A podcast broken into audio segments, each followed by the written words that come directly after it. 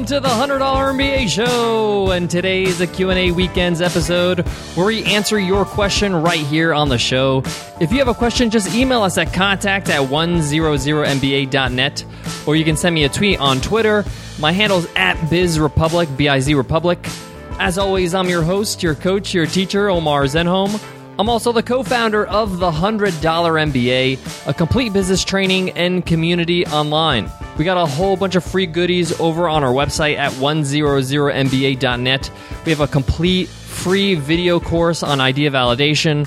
We got a whole bunch of free guides and downloadables. Go ahead and check them out. Today's question is from Ritesh, and Ritesh asks How do you come up with new content daily for your podcast? What strategies do you use to generate new ideas? A very interesting question, very insightful.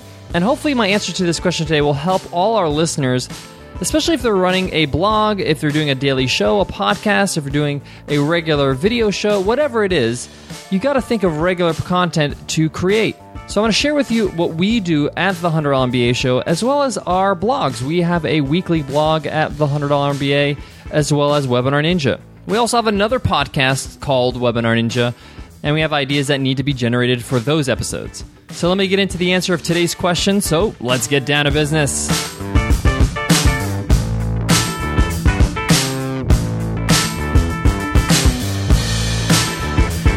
Today's episode of the $100 MBA show is sponsored by Webinar Ninja Live, the first national webinar conference in sunny San Diego, California, on September 26th. Meet and learn from the masters of webinars like New York Times bestseller Michael Port, Amy Mead, John Lee Dumas, Kate Erickson, Clay Hebert, Mario Brown, Matthew Kimberly, Jason Zook, and a whole lot more. Learn everything from marketing your webinar to selling on one. These experts are going to share their secrets on how webinars have greatly impacted sales in their business. And it's all happening in the beautiful MOPA Theater here in sunny San Diego. Get your early bird ticket now for only $95 at webinarninja.co slash live. That's webinarninja.co slash live. So Ritesh asks, how do you come up with new content daily for your podcast? What strategies do you use to generate new ideas? Let me start by saying that with the $100 MBA show in particular, we plan out each episode or each lesson well in advance. This is because we have built these lessons to build upon each other. We've seen it as one big curriculum that we keep growing and growing. So if you notice in the first 50 to 100 episodes, these lessons are really focusing on those who are just getting started and starting a business. I mean, episode one is called What is a Business Anyway? We go into discovering your audience, building your audience, solving a pain, and answering questions like Should I get funding before I start? As each episode rolls on, we get into more and more advanced topics. So, in teaching, this is called scaffolding. Just like you're building a building, you're making sure the foundation is strong, and then you're building upon it, building upon it, building upon it. So, in that regard, we do plan ahead and we have a holistic view of what we're trying to accomplish, help our listeners be successful at business. So, when you have that kind of structure, it's a lot easier to come up with the topics and lessons for each episode because it's sort of like, what do they need to know next? What do they need to know next? What about this topic? And what we do is that we have a shared spreadsheet. Myself, Nicole, and the other teammates here at the $100 MBA we share this Google Doc and we put in our ideas. We put in what we think is a good lesson and then we slot it in the right slot. We also get questions from our listeners like a Q&A weekend like this. And we also get people that are guest teachers and they give guest lessons and we take a look at their strengths, we take a look at what lesson they can offer and see how we can fit it into the curriculum and slot them in the right place at the right time.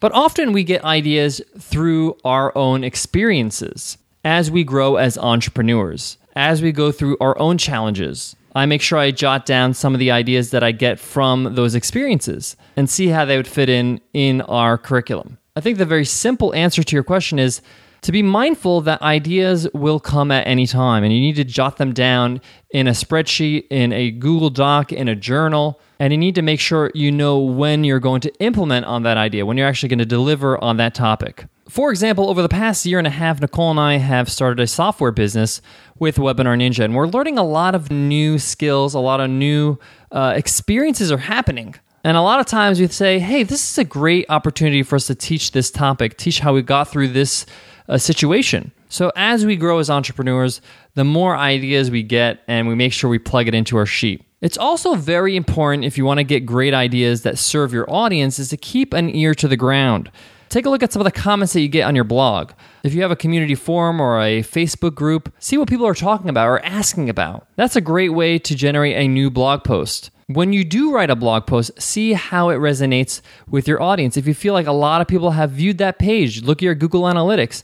If you see that there are comments on that page, if you have comments on your blog, then see if you can go into more depth on that topic in a new post or show a different perspective. So, for example, if you have a fitness blog and you talked about an effective way to trim your waistline with some sit up exercises. And you saw that a lot of people enjoyed that post. You may want to build upon it and show some other new exercises that you've tried and that worked, and ones that don't, and which ones are dangerous for you. You may want to create a PDF guide on a great routine when it comes to these sit ups and give it away as a free gift or as an opt in. So build upon on the things that already work. I often find that if you read regularly, if you read books on a regular basis, you're often getting ideas because you read the book, you see how this can apply to your life, your business, and you think to yourself, yeah, I can do this differently, I can do that differently, or I can take this concept and use it in my business, or I can take this life concept, maybe it could be like a self help book, and apply it to my business. And you may want to just share that discovery with your audience in a blog post or a video. Even sometimes conversations that you have with friends, other entrepreneurs.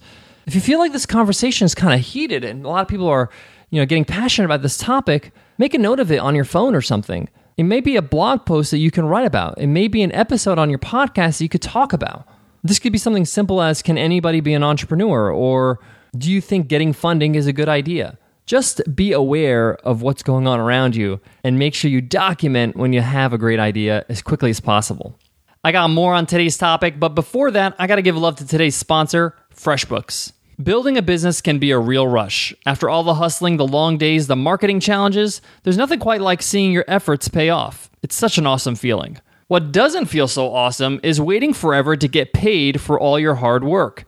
This is where FreshBooks can really help. FreshBooks is a super simple invoicing solution made for business owners who rather be spending time growing their business than formatting invoices. With FreshBooks, small business owners end up getting paid an average of five days faster and spend less time on paperwork. Getting started on FreshBooks is intuitive. You'll be creating and sending invoices in minutes, watching expenses practically organize themselves, and probably wondering why you didn't start sooner. And if you ever have questions, help is free forever. And you can always count on FreshBooks award winning support rockstars to go above and beyond whenever you need a hand. Try FreshBooks for free for 30 days and you'll find out why 97% of customers highly recommend FreshBooks. Just go to freshbooks.com slash MBA and enter the $100 MBA show in the How Did You Hear About Us section when signing up. FreshBooks is an easy to use invoicing solution designed for small business owners. Easily send invoices, track time, and capture expenses with paid packages starting at only $9.95 a month. Start your free 30-day trial today. Go to freshbooks.com slash MBA.